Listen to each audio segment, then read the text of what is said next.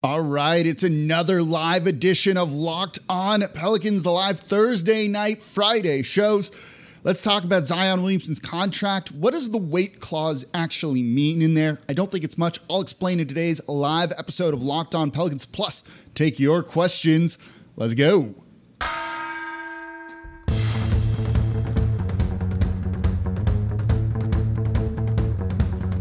You are Locked On Pelicans, your daily New Orleans Pelicans podcast, part of the Locked On Podcast Network. Your team every day.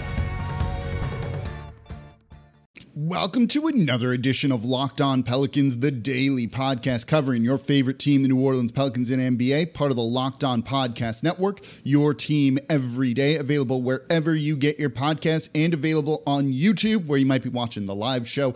I'm your host, Pelicans Insider, credential member of the media, Jake Madison, at NOLA Jake on Twitter, here with y'all. Excited to do a live show, talk all things New Orleans Pelicans that you want to know about. So we're going to dive right in. Thank you for making Locked On Pelicans your first listen today and every day. We're here Monday through Friday for you, although we're going to be for the month of August, three days a week, covering all the biggest topics. Tell a friend about the show, subscribe wherever you get your podcast, and of course, comment down below on YouTube. So let's start off with what was reported by Rod Walker and Christian Clark of the advocate NOLA.com. By the way, I might be having internet issues, so please tell me in the chat if there's some some things going on there, but hopefully y'all can hear me. And hello to Marco, Bugshucker, Energy Slayer, Mike Sia here. Everyone saying hi. I'm excited to be here with y'all as we do another live show. So it was reported that there is like a weight clause in there. And I don't think this is a big deal. We knew there was some sort of protection for the team in Zion Williamson's contract. That had been reported a bunch. You might remember that I had said, I don't think there needs to be any. And if I were the Pelicans, I would just offer him a full five year max that's fully guaranteed and not deal with any of that stuff just to try and get this deal done right away. Well, they more or less did. The reporting is that he needs to keep his weight plus his body fat percentage under a total of 295. All right, so it might be a little bit dicey on the internet here. Um, hopefully, it's not going to be too bad as we do the show. If not, we'll just record it and then I'll just post it and that'll be that. But this is not a big deal, right? 295. So basically, what I think they're kind of going for is they want him at 280 285 plus 10% plus 15% body fat to keep you under that one, 180 one or sorry 195 whatever right? Like that's kind of the big thing. And then it's if that's the case the guaranteed money decreases. So a couple of things here right? The guaranteed money is the key thing here. This is not a clause in the contract where if he weighs over a certain amount he gets less money it is not the case with how this works. Let's use some simple numbers here. That let's say it's a five year, $200 million contract. Okay, so 40 million a year on average. You know, he will still get all of that money even if he weighs a thousand pounds and the Pelicans don't cut him. What this might mean is in year one of his contract, it's fully guaranteed. Year two, it might be partially guaranteed. Three, four, five, partially guaranteed. But let's say that he is of his $200 million five year deal, hypothetical numbers, right? But kind of close. That 20 million of it is guaranteed every single season right off the bat. And that if he goes over that 295 pound number, he then only gets $10 million guaranteed in subsequent years. Even if he is 500 pounds and is on the roster through the end of that season, he gets all of the money. So as long as they don't waive him and he play and he's on the Pelicans for all of those years at whatever weight he is, he still gets the entirety of that money. You don't de- it's it's not decreasing it. It's not like if he comes in at 305 pounds they go, well, you're going to get five million dollars less this year. That's not how this works. So in the grand scheme of things, unless you think they are going to waive him, I don't think it really ultimately matters that this is in there you can say that it's motivation, but if he knows they're not going to cut him, and we know that he's not going to cut them, then it's not going to matter and i don't know if it's necessarily going to motivate him because i don't think that he it's going to help necessarily keep his weight under control if he doesn't want it to be under control. I ultimately think this is a very immaterial number and it doesn't matter whatsoever. So it's nice that the Pelicans have this in there. I just don't think it's, you know, the big kind of carrot that people think it really could be. You know, think of it in terms of this, right? The way it would only work is Eric Bledsoe's contract. He's got, you know, he has, I think, one more year on it. It's a partial guarantee of five million out of his 15 million that he's making. And if he's cut by a certain period of time, a certain date, whatever that date might be, then he only gets 5 million he doesn't get the other 10 million dollars right? But if he stays on the roster by the end of the year he gets or by past that date one day past that date he gets the full amount of the money.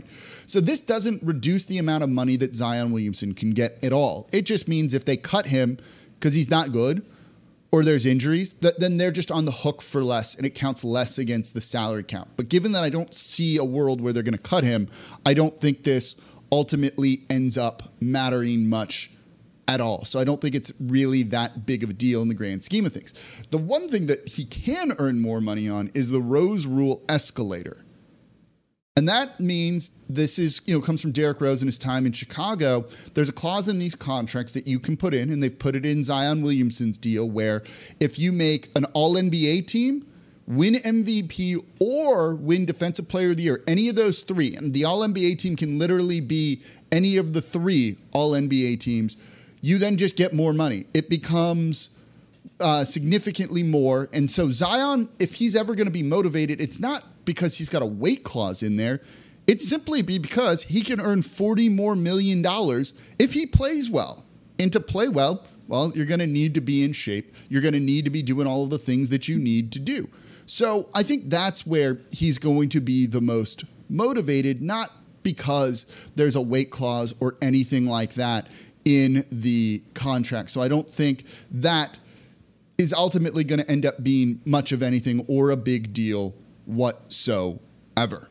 But now it's time to get to your question. So I wanted to talk about that, get that out of the way. Sorry if the video is lagging a little bit, working on the internet stuff here at my house, but I'm glad the audio is. I see your questions coming in. Let's get into your questions here in the next segment of today's live Locked On Pelicans episode. And today's episode of Locked On Pelicans is brought to you by betonline.net. Betonline.net, the fastest and easiest way to check in on all of your betting needs. So you can find all of your favorite sports and events at the number one online source for odds, lines, and games. So find reviews and news of every league, including Major League Baseball, NFL, NBA, NHL, combat sports, esports, and even golf. And betonline.net continues to be the top online resource for all your sports wagering information from live in game betting, scores, podcasts, they got you covered. So head to betonline.net today or use your mobile device. You can get there as well to learn more about the action happening today over at betonline.net. BetOnline, where the game starts. And thank you for making Locked On Pelicans your first listen today and every day.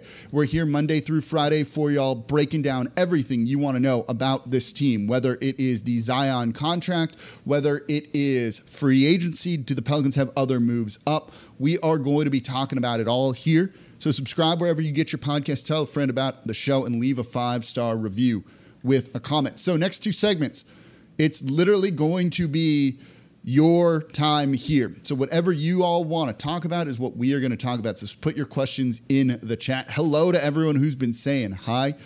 Nick here says predict Zion's points per game and field goal percentage, all NBA team for him. I think it's going to be close. I think it's going to be really, really close that he could make an all NBA team. He was relatively close two seasons ago when he was healthy, right? When he had that unbelievable sophomore year where he averaged 27 points per game, 3.7 assists, but once they switched to point Zion, that was closer to like four and a half, five assists per game. He shot 61% from the field, grabbed seven rebounds, including three offensive boards per game.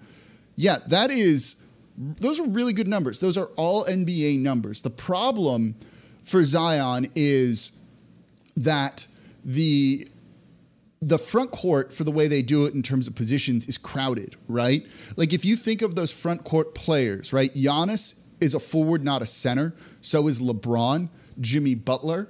We can go through the list. I'm probably forgetting some names here just off the top of my head that are going to be in the running for All NBA and locks, right? Like LeBron is a lock to make an All NBA team. So is maybe Anthony Davis when healthy. So is Giannis. We could go forward with that. Uh, Jayson Tatum's one too.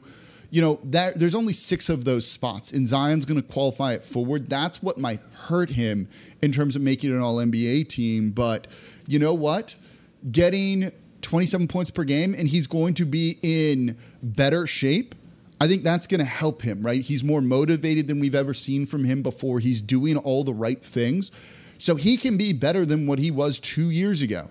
And those were incredible, incredible numbers.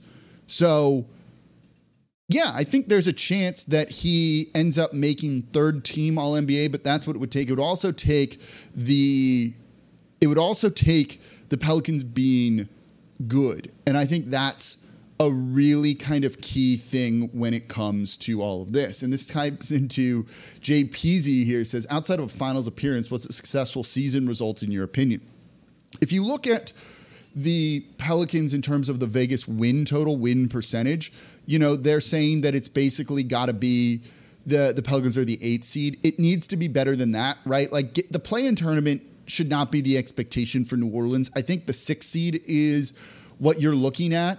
No, I don't think it's. Uh, Jay Jeff says Western Conference Finals. I don't think that, right? Like, be better than you were last season and show growth all over. And I think that could be enough to really make this a successful year. Getting out of the first round certainly would be a successful season, but I think just not being in the play-in tournament is like your first step. You know, it's like when you hear college football coaches be like, "We want to win our conference, then we want to win, you know, the the the championship game, our conference championship game, then we want to win the national title." You kind of work your way up, and there's that like first step.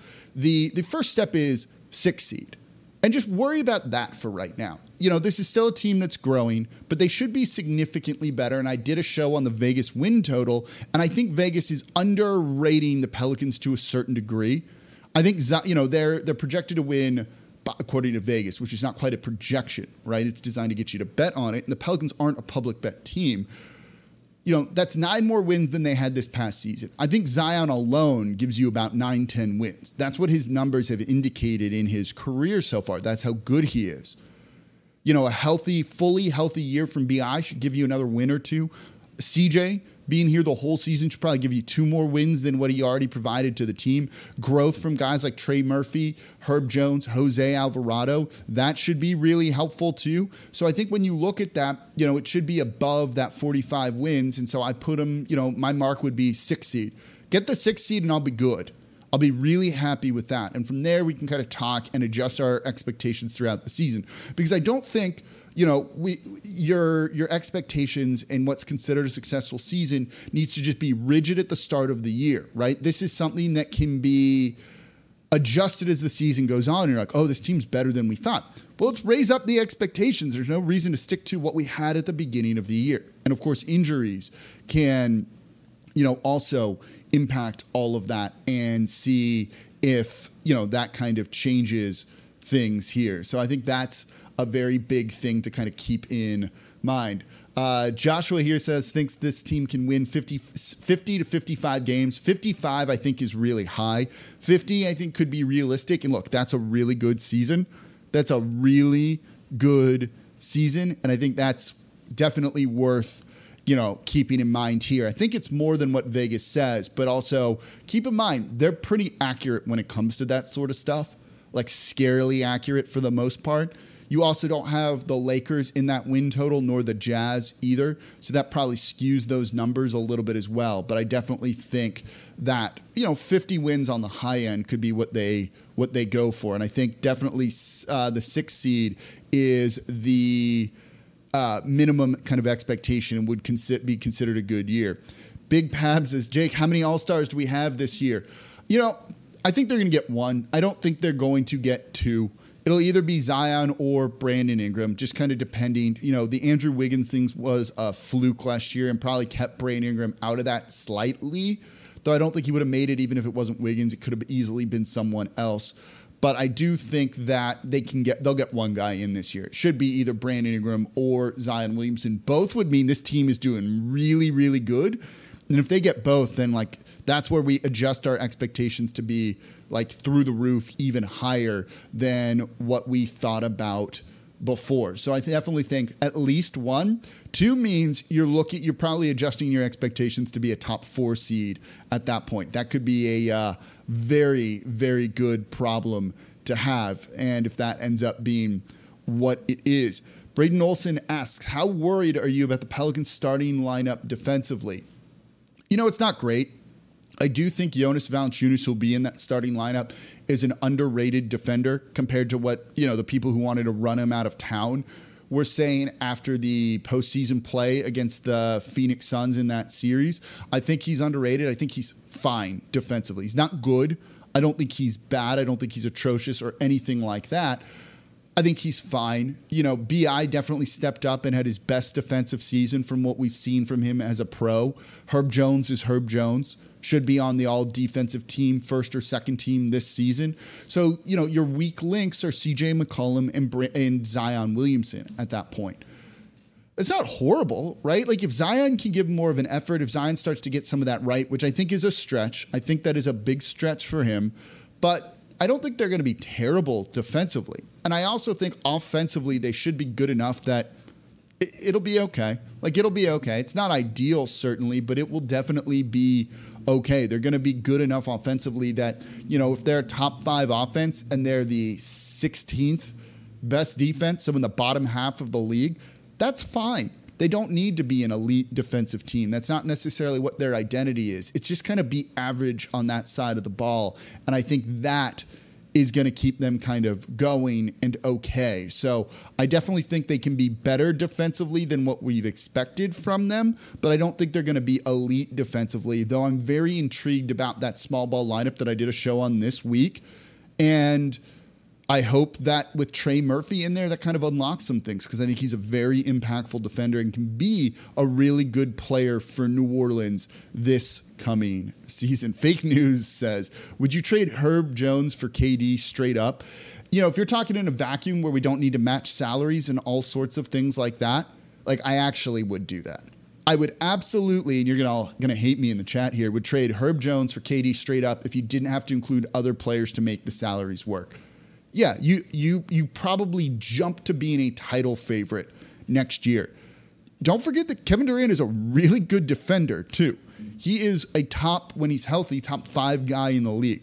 I would absolutely trade Herb Jones for that guy, even if it's like three years of that guy, because to pair him with Zion and Brandon Ingram, absolutely that is going to be a scary, scary good team. Nick asks, can Zion become an all league defender in the NBA like he was at Duke? No, no, he cannot. I, or at least I don't think he can. You know, at Duke, what made him great and what helped him, I think, was that the spacing isn't as good at the NBA level. What made him a terror defensively was not so much the block shots and things, right? It's he was a very instinctual defender at Duke when you watch the film on him. He just has like a nose for the ball, to use a cliche. And you saw him go for steals, know when to kind of jump in the passing lanes and do a lot of those things. That is much easier to do when the spacing is worse, when it's smaller because the three point line is shorter in college. It's harder to do that when guys are spaced out more. And you're not able to jump those passing lanes as easy and things like that. So, no, I don't think what made him such a terror defensively at Duke is necessarily going to translate to him being an all NBA, you know, an all defensive team guy. I think he can be a fine defender.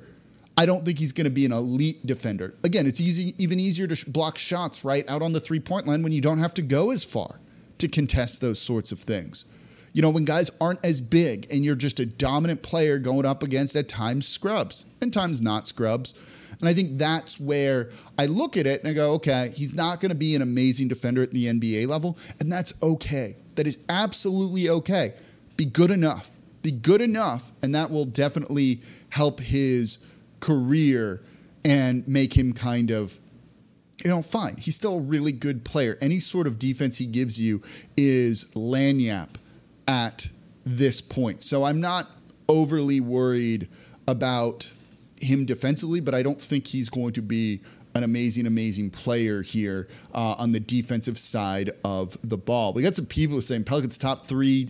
Uh, it was Trevan Andrews says Pelicans top three team next year, period. I absolutely love the confidence in that one. Josh Smith, I hope you're the Josh Smith, says, Do you think Kira will get any playing time once he's healthy?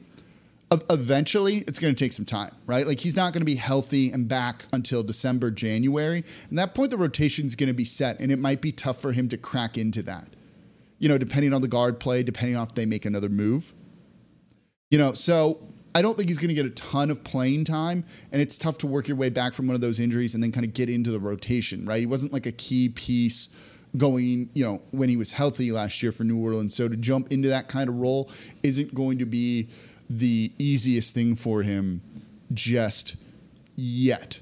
Sterling Jones asks, Do you see Trey Murphy starting in the near future or is six man his better role? I don't think it's so much a six man necessarily, right? Like it's just, you know, he he's still a bit of a role player to a certain degree right now.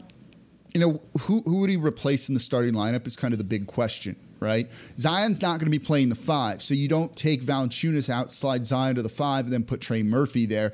And I don't think you have Trey Murphy playing center for you, you know, significant minutes outside of that small ball lineup that we talked about a lot, right? And you could also potentially, potentially, though I think that would be wrong, have Larry Nance Jr. ahead of him in the rotation with everything, just kind of on that small uh, power forward spot, even though I think he can also play the wing. So I don't see him in that yet. You know, it's just it's who who are you going to take out, right? You know, if you lose Bi, if you lose uh, C.J. McCollum, sure. Herb Jones, yeah. But with that right now, I don't think that's really going to be anything kind of different from what we've seen from him so far. I think he gets into games early and should and should play significant minutes. I don't know if that's a six man necessarily or if that's a seventh man, right? That's why I think kind of using that phrase isn't right, but he's going to be a key sub for the team off the bench and a guy that's going to be relied on to hit some threes and space the court and do some damage when teams are doubling and tripling Zion Williamson. Comfortable views asked what does EJ being hurt, EJ Liddell being hurt uh, due to the roster? Does it buy us time to see how Graham plays with Zion? I don't think it changes anything. You know, like it, they were going to look to make a move. I think they'd like to have another roster spot just in general. You know, I'm sure there was a free agent they would have liked to have gone after at a certain point, but, you know, given the lack of roster spots, they weren't really able to do anything like that. So I don't think it, it necessarily changes much. I think it just means you don't have to make a move right now, but one you would have to imagine at some point is going to be coming, you know, in some capacity. I think so. We'll see, but I don't think that that changes much. This ties into what Bryant Thomas asked: What's the chances of trading Graham? You know, I think he's probably the number one guy to be shipped out. You know, I think if they do that, they probably want to bring in another guard. I still think they could use another backup big that's maybe more of a defensive specialist than you know, and by backup big, I mean backup center compared to Willy Hernangomez. I think Hernangomez is fine as backup center for your team. Um, but certainly he's the most likely guy to go. I couldn't put a percentage on it. If it's that easier, if there was a move out there, they would have done it by now. They haven't, so it's probably not the easiest thing. I don't think Graham has a ton of value around the league whatsoever. So that's not you know, ideal for New Orleans, but certainly if there's a move there, he's going to be one of the guys that likely is going to be going out. Chad Campbell asks, any update on the Bally Sports contract or changes to the network? I gave you all a whole show about that. We've talked about it here as well. Go look up that episode. No, it's basically going to be the same. The the structure of it'll be the same as last year, right? There's going to be a new app that you can pay for to watch games in market. If you don't have cable, it's likely going to be $20 a month. You know, I hope they have additional content on there to make that worthwhile paying for. That's not just games. Hinting. And we'll we'll see but that's kind of what it is but there'll be changes new graphic packages things like that but nothing you know it's not like wholesale changes so let's get into more of your questions coming up here next in the today in the today in today's live episode, mailbag episode of Locked On Pelicans.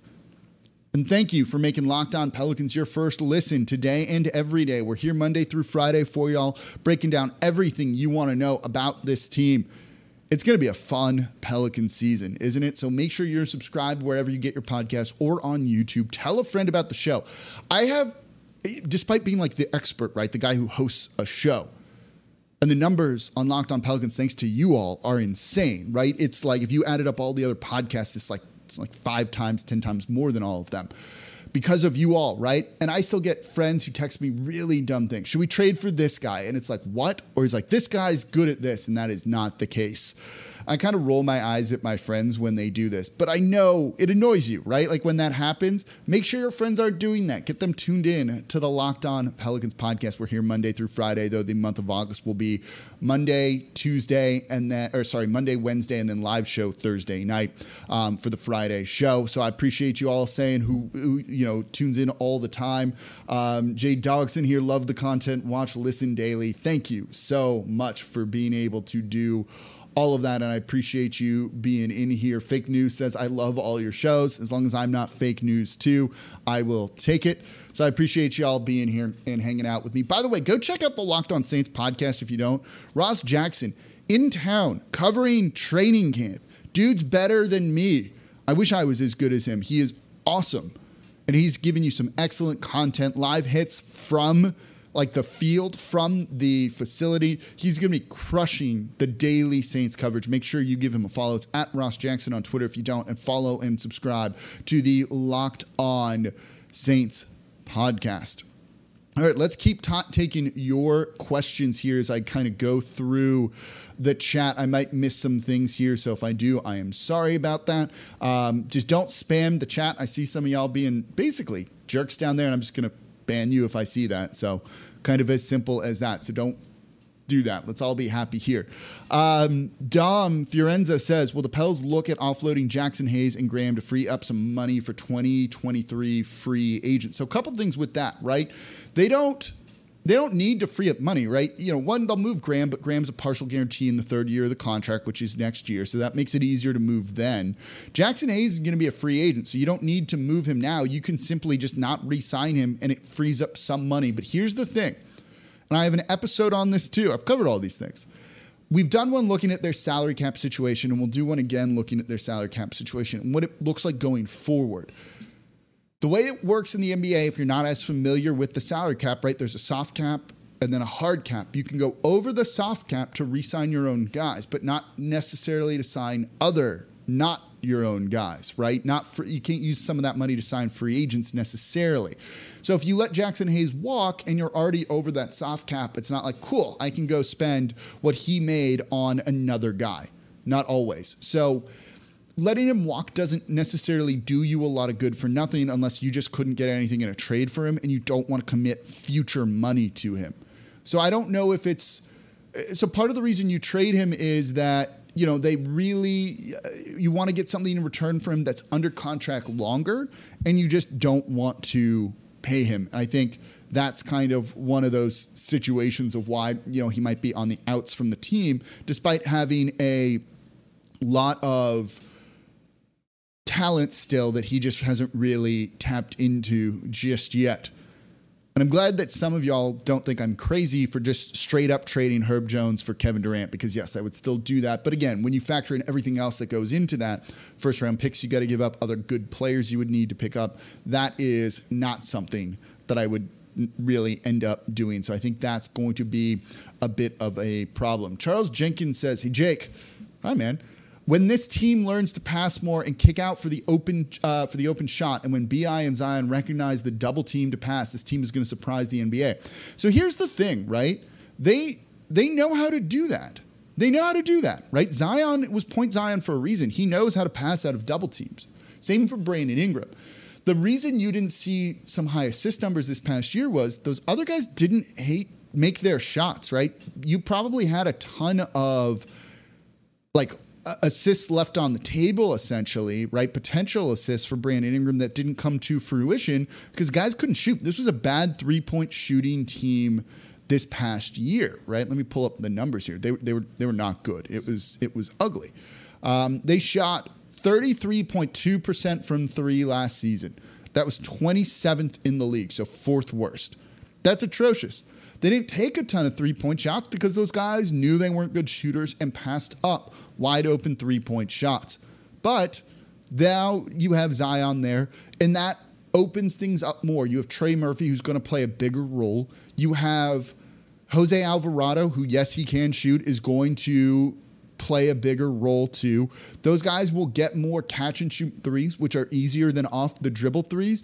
I think that's going to help improve that three point percentage. And as I've said, and I will repeat until it's not true anymore, and that probably is never going to happen. You don't put shooters out there to space the court for Zion because no one will respect those shooters over defending Zion Williamson. You put shooters out there to make teams pay for double teaming Zion. And if Trey Murphy's getting more minutes, and he shot 38% from three last year on decent volume, I think that this team can move up the rankings in terms of three point percentage, and that will certainly help them a little bit. And I think that is uh, what you'll end up seeing happens. Tony says, "So, so let us know what's up, what's good with these red jerseys. The Reds will change. That's all I can say. I don't have like full authority to." Uh, to to post things. I have seen them. I think they look very good. I'll leave it at that. It's not the changes y'all want. Um, let me know what you think in the chat here. What do you all think of the Detroit Pistons teal horse jerseys? Because I kind of love those, but I'm also like a mid 90s kid at age 36. So that's kind of like when I was growing up. So I love those kind of retro things like that. Nola G asked, Do we need another three point specialist? If so, who? He asked Buddy Hield. I'd love Buddy Hield. I just don't know how you make the math work with the contract he's over. He's owed what, like six, eight, 18 million, 20 million, something like that, more than that. I don't think that is an easy thing to do. And in terms of making money work, unless you send out Devonte Graham and someone else, but I don't necessarily think the Indiana Pacers want that. But I would love to bring Buddy Hield back to New Orleans to be a three point shooter and to be another threat on this team. I think they'd like to add another one. It just, there aren't a ton of things out there that are easy to pull off and make a ton of sense until some of the stuff around Kevin Durant and Donovan Mitchell is settled a little bit. And I saw someone early on, I don't have it right in front of me, saying Donovan Mitchell giving a lot of praise to this Pelicans team. He has, right? Like he has definitely um, uh, praised Herb Jones, Willie Green, this Pelicans team a lot. It's interesting to see him, you know, really like this team, but I don't think there's a trade that makes a ton of sense to bring him here. Um, Dom asked, would it be a good idea to trade the Lakers picks before the season begins while there's still question marks on the Lakers? No, because there's so much potential for the Lakers to like completely implode. And I did an episode last week basically saying New Orleans could get a number one overall pick from the Lakers. I really think that that is a, a, a, a realistic option. That's how like volatile they could be. So now I would hold those unless there's like it, unless it makes a lot of sense in a trade and it's like this is the pick we got to give up. Then like yeah, you do that. Um, but I wouldn't just do it because it's like we got to offload these assets because I'm worried they're going to get worse. Um, Jim Watson asks you start going to post game interviews and we can interact with the players more. You know, I, I can. I have a media credential. I usually run home to record though. When I'm at the games, instead of going to do that, I want to get back and record the show for y'all as quick as possible because I know how much y'all tune in right after the fact of games and I want to react kind of right in the moment. So I end up skipping going to the interviews, which would take like an hour to two hours to do all of that. And I'd rather get the podcast out for y'all sooner. So I don't really end up doing all of that. Um, is Gayle Benson likely to be willing to pay the luxury tax eventually? I'm a little jealous of Warriors ownership uh, and their willingness to open up the checkbook. Nick asked this. They will eventually. Like, they will eventually, but it would need to be like, we are a title contender, right? Like, you make the Western Conference finals or you come really close to making the Western Conference finals and you can sell Gayle Benson on, we got to do this. We got to do this. And I think she would for a year or two. I just don't think it's a regular thing that they would be willing to do which is un- unfortunate here. So just kind of one of those things. Oh, my chat just jumped here. Um, Salmoner asks, "What about trading for Mike Conley?" Like, no, what's he going to bring? Right? He's kind of washed up. I'm sure he'd be cheap to go and get, but I just don't think that he adds a ton to this to this team really like what whatsoever. So like eh, it doesn't really he doesn't move the needle for me.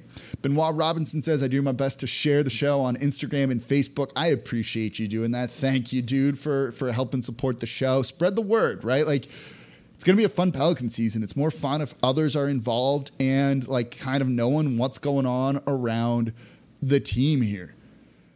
Uh, no uh, comfortable views. Can Willie Green win Coach of the Year? Yeah. If they make a big jump, right? If this team's in the top four of the West, I'd be willing to bet now that he would be a lock for coach of the year if they kind of make that leap. If they can get home court advantage in the first round, he absolutely, I, I guarantee right now, if they do that, he'd win coach of the year. As simple as that, right? If they get close, if they get over 50 wins, I definitely think that he can win coach of the year. So, yes, Willie Green, who everyone praises, everyone loves, and it's his birthday when I'm recording this. Happy birthday, coach. Um, yes, absolutely, he can win coach of the year. I don't really think that is out of the realm of possibility at all. I don't know if they have the coach of the year odds or anything, but certainly that could be a very, very good one to bet on here. Sign and trade for Colin Sexton or keep Hosea as a backup. This one comes from Sterling Jones. I'm going to try and answer all your questions today. Uh, you know, I don't think they need to tr- sign and trade for him. Again, 20 million a year, and he. I like Colin Sexton. I think two years ago he was an All NBA guy and a top 25 player in the league. The problem was, you know, he's a scorer, right? He's an inefficient scorer that doesn't give you much defensively, that doesn't pass much either. Where does that fit on this team? Like, where does that guy fit on this team? I like him as a player. I just don't necessarily think that's exactly the type of player that this team needs. And, you know, if you're going to do that, trade for Donovan Mitchell instead, who is significantly better than Colin Sexton that doesn't have, you know, kind of the injury questions and things like that. So I don't think that Colin Sexton is a guy that you need here. Uh, Flight Ms. Mizerk says, talk about the second unit.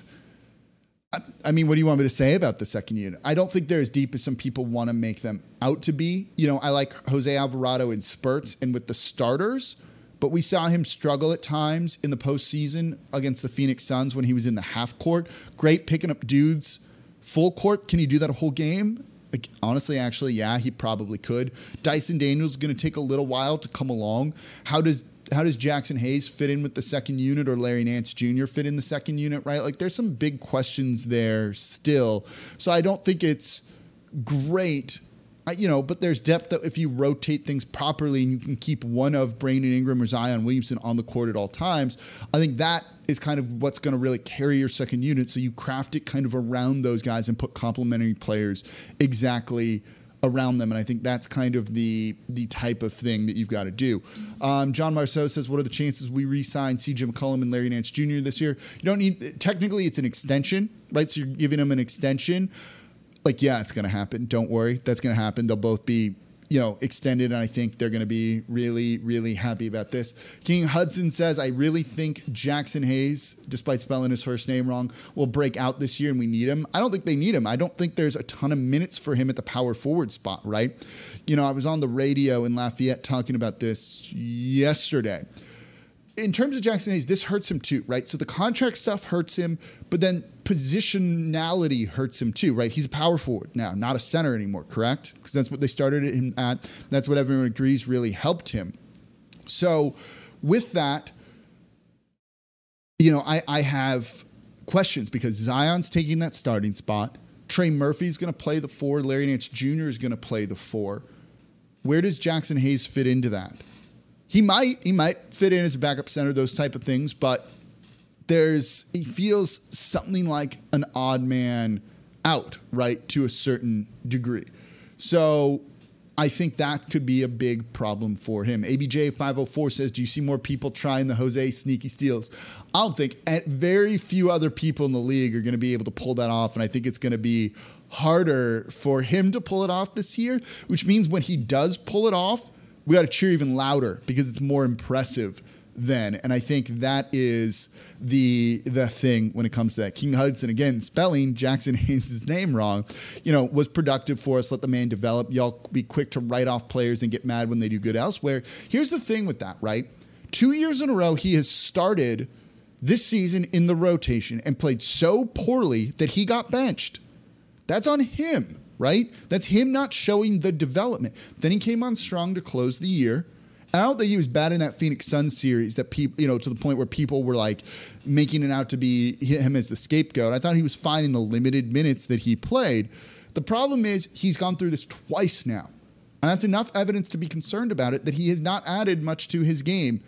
It's going to be his fourth year. Other guys have added more and developed more than he has that's on him, right? No one was like, "Oh, we're not going to give you minutes to start the year, so you we, you can't even show us what you're doing." He played, and he played very poorly. That is a problem for him. That is a knock on him. Do you think the Pelicans beat the Suns in a playoff series next season with Zion healthy? If it's the same Suns from this past year, yeah, especially with uh, uh, Devin Booker out for some periods of time. All right, some people agree with me that the Pistons jerseys are good. Yes, I agree. Um, JPZ says New Orleans has too much culture for our jerseys not to pop. So here, I'll give you this. There's a rant I might do. I might try and get Andrew Lopez on the show to discuss this with him, right? New Orleans is like so many different things that it's tough to make one jersey that is like all encompassing, right? Like the Uptown St. Charles Mardi Gras, you know, Perlis Polo Mardi Gras jerseys are like New Orleans culture to some people. And to some people, it's not, right? And it's bland. And so if you, how do you do a New Orleans East jersey? And if you do that, is that going to resonate with the Uptown crowd, with the Metairie crowd, right? I think there's so many different things that it makes it tough to find a jersey that works. So they end up just going with like a generic Mardi Gras jersey because there's too many kind of different things there. So that's a bit of a problem, I think, when it comes to designing these. Um, and that's it. There's some very creative designs they've talked about and discussed that end up, didn't end up becoming a reality, and I can't go into any more detailed than that. I wish there was a book of like rejected jersey designs for all NBA teams because it would be really cool. I don't really have a problem with the jerseys. I don't love the blues. I would do some minor tweaks to certain things. I think they're fine. The reds are always my favorite, but I do really like the city edition jerseys they've had this past year too it's fine. You know, there, there's more that they can really do here. Uh, Nola G, really appreciate you, Jake. Thanks, fam. Thank you. Thank you all for tuning in. This is what makes this fun. We're going on 45 minutes for y'all, too, because you all are uh, here chatting with me, and I love it. So thank you for the passion and all that you bring to uh, this fan base, and it makes it fun to do my job here. So I love doing this because of you all. So you all don't need to thank me. Thank you couple of you have brought up Bojan Bogdanovic from the Jazz. He's a good fit. He's a very, very good fit. It's going to take at least one first round pick to get him. You got to make the salary work. He makes about $20 million off the top of my head. I like that, but uh, you're, you're not going to do anything for him yet until Donovan Mitchell is traded. So if you want the Pelicans to potentially go after him, and I agree that he would be a good fit for this team, you're going to have to wait for the Donovan Mitchell trade to get done first. Has Zion grown? I don't think so. I, he might be a little bit bigger. I think he's always been a little bit bigger than what they've listed him at, but I don't think that he has grown like a ton, a ton or anything like that. I think he is just like kind of is what he is. So I wouldn't worry about that too much or anything like that. Uh, yes, Mike D'Antoni is still considered a coaching consultant, as far as I know with this team. You know, he's just there year round. He gives gives some advice. to pay him a little bit of money to be able to do that. You know, not the biggest role or anything like that. Uh, ABJ 504, black and gold Pelicans jerseys. That would be cool. I think they do want to keep some of the identity separate from the Saints, but I definitely think that that could be a very good option at some point for the team. It would be fun, right? Um, you've seen what? Don't didn't the Toronto Raptors do a black and gold one too as an alternate one or two years, and it looked pretty good, and that has nothing to do with their color scheme. So definitely black and gold looks good on basketball jerseys. So definitely, I think that that would be a great thing. Nola G says, "Is Nance a poor man's Draymond Green?" No, like no one's really a poor man's Draymond Green. Um, I, I, think Jeremy Sochan could have, but the Spurs drafted him. I think Nance is Nance. He's a power forward that can stretch the court a little bit, you know, that can play some small ball center for you. That's kind of what he is, right? Like he's he's a fifth man if he's starting for you. That's kind of the way you view him, and I think that's a perfect role for for him. So I think that's that's fine. Should we trade for the other Bogdanovic? They're not related from the Hawks. I, I think Bojan with the Jazz is the better one, and I think that's the the the one that you would try and go for. Though also the one who's far more attainable. I think that's also something to kind of keep in mind that the opportunity cost is there. Like he won't cost you too much, and I think that's good. Sterling Jones here, who is a masochist in some capacity. Start bench cut Omer Asik, Alexi Ajinça, Greg Stiemsma. You know, you I don't even know what to say to that one. You start. It, it's probably that order, right? Like it's probably you start Omer Asik, you bench Alexis Ajinça, and you cut Greg Stiemsma. Basically, what the Pelicans did. Funny, funny story about Ajinça. I, I believe he married um, someone from Metairie, right? while he was in town. And at one point, he was looking to like buy a home, so I think they could like settle down here. And went to like the Pelicans and was like, "Y'all have a realtor that you use that you like you that you give to the players to kind of help them buy their home and not have to be too involved in all of that stuff." And it basically, like Dell Demps was like, "Don't, I wouldn't recommend that you do that." Like, do you, have you have you ever understood the true cost of home ownership? And it was basically like, no, you know, they're going to, we're going to try and trade you. So, like, maybe don't buy a house because we're looking to deal you. Which one speaks to Dell Demps.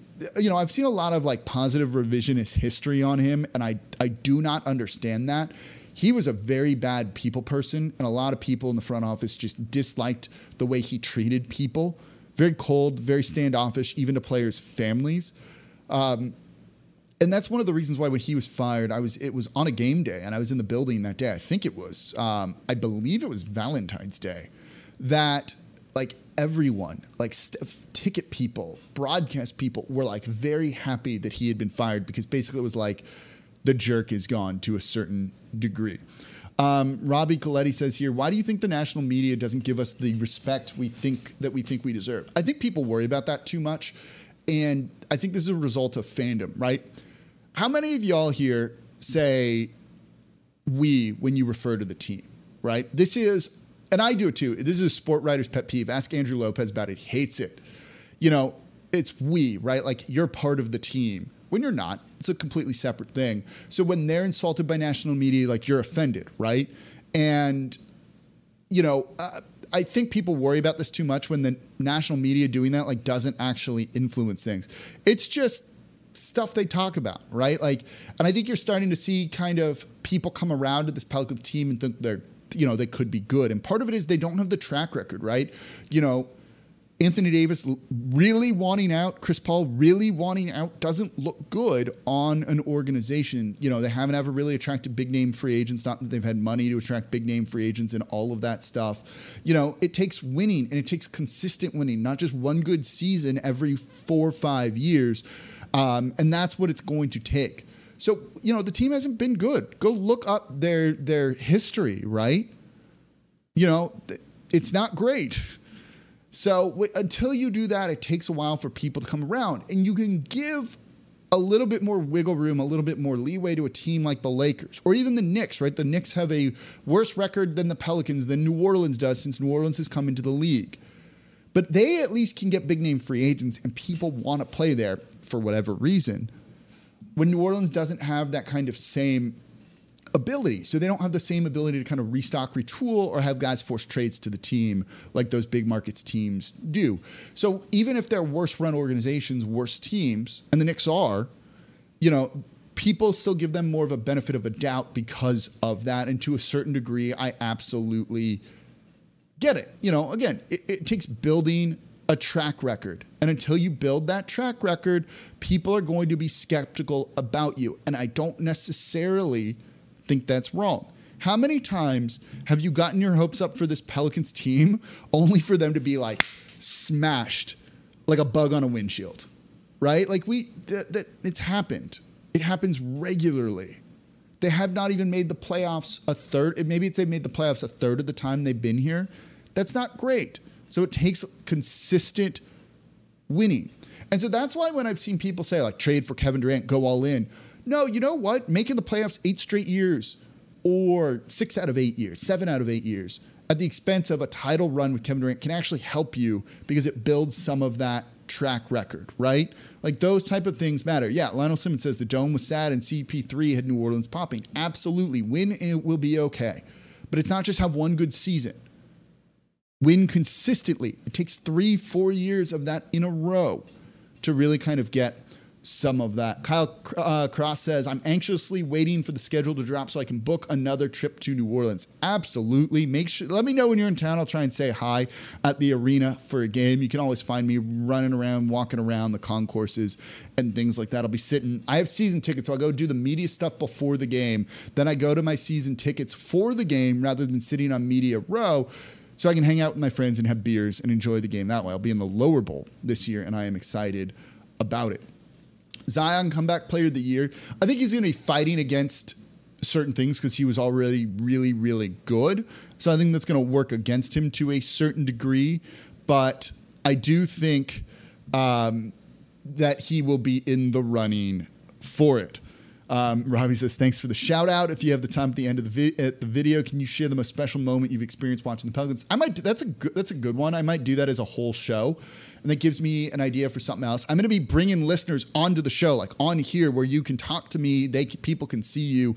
We'll be doing that throughout the month of August. I'm going to do a couple episodes around that, so I'll be putting out like a shout out for that. I'll probably going to make a form for all that. It's going to be fun. So maybe we'll put we'll thread that in. I like that question. That's a good one. Um, all right, it seems like we're starting to run out of questions, though we still have a ton of people in here, so we can go maybe make this an even hour. So if you've got a couple more questions, throw them in, where we can start to wrap up the live show. Don't forget, we are going to be doing these still every Thursday. There will be a new episode of Locked On Pelicans on Mondays, a new episode on Wednesday mornings, nothing on Tuesday. And then we will also have these live shows Thursday at 6 p.m. Central, and it kind of counts as that Friday show is how it'll work. So you can either watch it on Thursday or Friday, but there won't be then two episodes those Thursday. CJ and Zion on the court at the same time. Yeah, it's going to be a lot of fun. I'm excited about that. Um, he's never played with a guy who's an off the dribble shooter like that, and that's big. Go look at, go watch some of those old episodes about the trade for him, why they were looking to trade for him, and then what I talked about after they traded for him. The number of unassisted threes he makes are really high, and they've never had a player at that level. And I think because of that, it's going to free him up more, right? Like you can't sag off of CJ McCollum to potentially go double Zion. You got to stick a dude on him. It means someone is going to be open somewhere, and that's a good thing. Quincy Harvey, how is Kira Lewis coming along? He's coming along. You know, that's not an easy injury to recover from. He was around the team, um, you know, in Vegas a little bit. He's been around the team here in New Orleans too. He's just kind of working out, doing his thing, still right around and doing what he needs to do. Little Dude from the Street asks, "What uh, what do you think Zion should work on the most?" I say passing and defense. Yeah, th- that's it. Like the passing is going to be big, right? You know, there's not a true true point guard on this roster. They are kind of going point guard by committee in a sense, right? Like BI is 75% of a ball handler. CJ is about half of a ball handler. Zion's about half of a ball handler. Definitely try and um, work on the passing because he's going to be a guy with the ball in his hand. And I think that's going to be uh, definitely a way that they're going to go with this to kind of make up for all of that sort of stuff. Um, Justin says EJ Liddell gets a contract. Maybe we'll find out. You know, they still have a two way deal they could use with him to kind of do right by him. They don't have a roster spot for him right now. Maybe it's something as simple as an Exhibit 10 deal to keep him there with Birmingham. We'll see. It's not it's not a good situation for him to be in. It's just really unfortunate. Again, that was guy who was 19th on my big board, and I was thrilled when they were able to draft him. It was a guy that they'd said had they'd scouted a lot, so they were really high on. Um, so it's disappointing what ended up happening to him. Look, nothing new on that. The next update we get on it is going to be what it is. I don't think you'll necessarily really hear rumors about it. It'll just be like, this is what they're doing. Um, Matt Harrison asks, are we going to run point Zion as much as last year? Well, not last year, but the year before. With BI developing his passer, have him handle the passing. So Zion, it's, it, everyone's going to handle the ball. Everyone is going to handle the ball. Herb Jones is going to handle the ball. All of them, all of them are going to be handling the ball. So it, everyone's going to be do it, which eases the burden on all of those guys here. So I think that's going to end up being kind of how it is. Um, how long do you think it'll take for chemistry to develop with Zion coming back?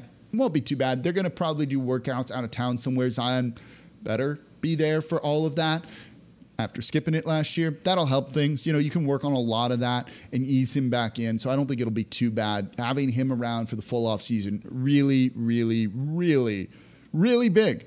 Um, Young Prospect 17 asks, What do you think about the Pels trading for Jordan Clarkson? You know, I don't hate the idea. I don't love it if you want a gunner with the second unit. He's gettable, certainly. But again, you're still waiting for that Donovan Mitchell trade to be done. They won't move him or anything like that until that is all done here. Ster- Sterling Jones with these crazy, crazy questions, right? Best team player in Pels history: Quincy Pondexter, Rondo, or Drew. You know, Pondexter like wrecked his knee and almost wrecked his career to help get this team into the playoffs and be somewhat competitive. You could almost say that that would be be good, but you know, I'm not, I'm not quite Sure, Charles Cruz is Kira Lewis Jr. Would be he, would he be the X factor when he returned? No, he's not really going to get minutes. I don't think right away. And this could end up being a bit of a, lo- a lost season for him as well, which is sad. All of those things. Um, Prime Davis or Prime Zion? I'm not sure. I'd have to think about that. Right now, I'd actually take Prime Anthony Davis. You know, that was a guy that go out and score 50 points, and I thought one year should have won Defensive Player of the Year over Rudy Gobert. You know, at his prime, that dude is beastly good. So that's that's something to kind of keep in mind too. Um, yes, the Pelicans can fight for the division. I think the Mavs take a bit of a step back. We'll see if you know that Jaren Jackson Jr. injury does anything to the Memphis Grizzlies too you know, and do they maybe end up taking a step back? Did they overachieve to a certain degree last season?